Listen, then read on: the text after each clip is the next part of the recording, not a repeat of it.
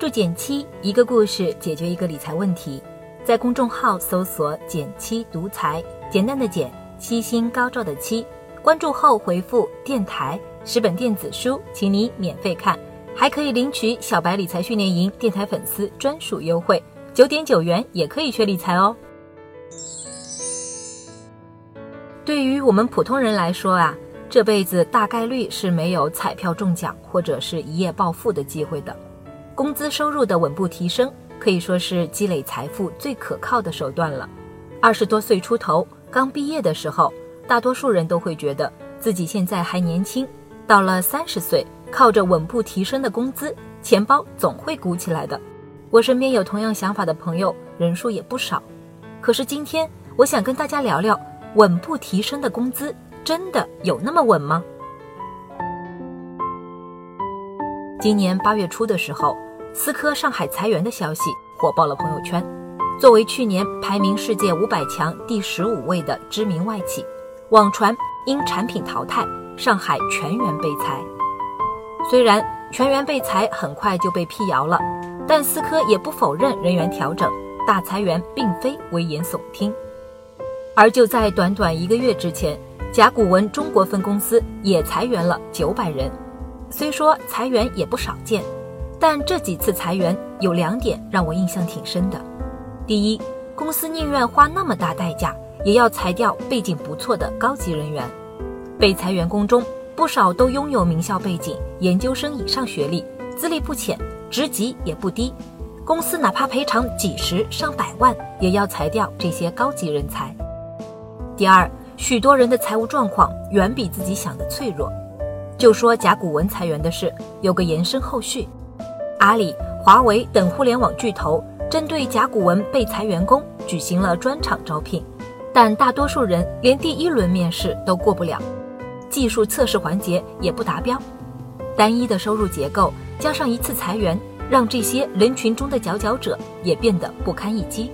而他们大多到了上有老下有小的阶段，财务压力更是不小。唏嘘之余，我也开始思考，原本的高薪金领尚且如此。普通人又该如何应对呢？我经常跟大家分享的一个观点是，理财就是理生活。其实反过来，想让生活品质变得更高一点，运用理财思维也能事半功倍。熟悉我们减七理财的朋友都知道，我们有个普通人管钱的通用模型——财富水池。这四个水池看着简单，却蕴含了钱的分配顺序和节奏，有攻有守。无论是短期、中期还是长期的需求，都有覆盖。用同样的规划思路，我们把管钱换成了赚钱能力的分配，你同样可以拥有一个自己的能力池。具体来说，你也可以试着把你的精力资源做四次分配。第一，现金流能力池。简单来说，作为一个职场人，最先应该自给自足，赚足日常开销。但迈过温饱线后，不要过度在意几百几千的工资差距。而是要继续往后面的能力蓄水池。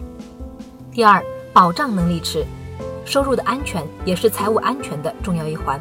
买足商业保险，尽量有一些被动的理财收入，甚至是多重收入来源，都可以防止生活中的万一，给你的职场发展带来冲击。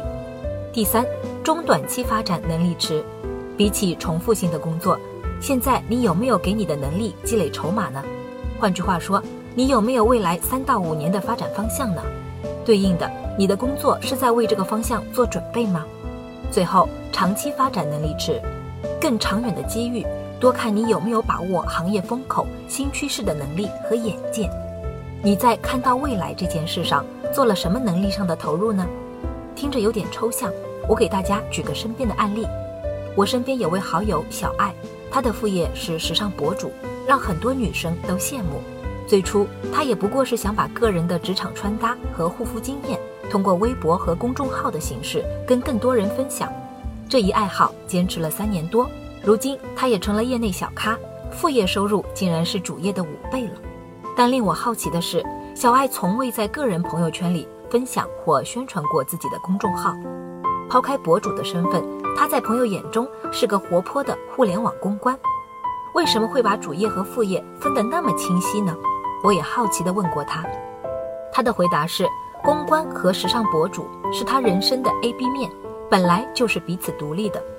本职工作更像是现金流池加中短期能力池，既保证了更稳定的工作，让他做起副业更有发挥空间，又积累了不少时尚敏感度；而副业则像是保障池加长期发展池，收益高，风险也更高，但也因此让他收获了本职工作以外的收入和成长，还可以把工作中一些受限的想法得以验证。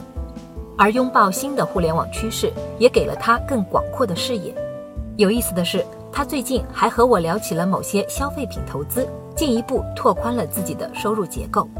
用他的话来说，毕竟容颜易老，但能力和眼光反而会随着时间增值。其实我一直都觉得，职业发展是每个人一生当中最重要的一笔长期投资。现在这四个水池的模型，你也不妨来试试对号入座，看看你现在的赚钱能力。都分布在哪些水池中？有没有还空着的水池呢？好了，今天就到这里啦。右上角订阅电台，我知道明天还会遇见你。微信搜索并关注“减七独裁”公众号，记得回复“电台”，你真的会变有钱哦。另外，我们的小白理财训练营也正在火热招募中，欢迎你来参加哟。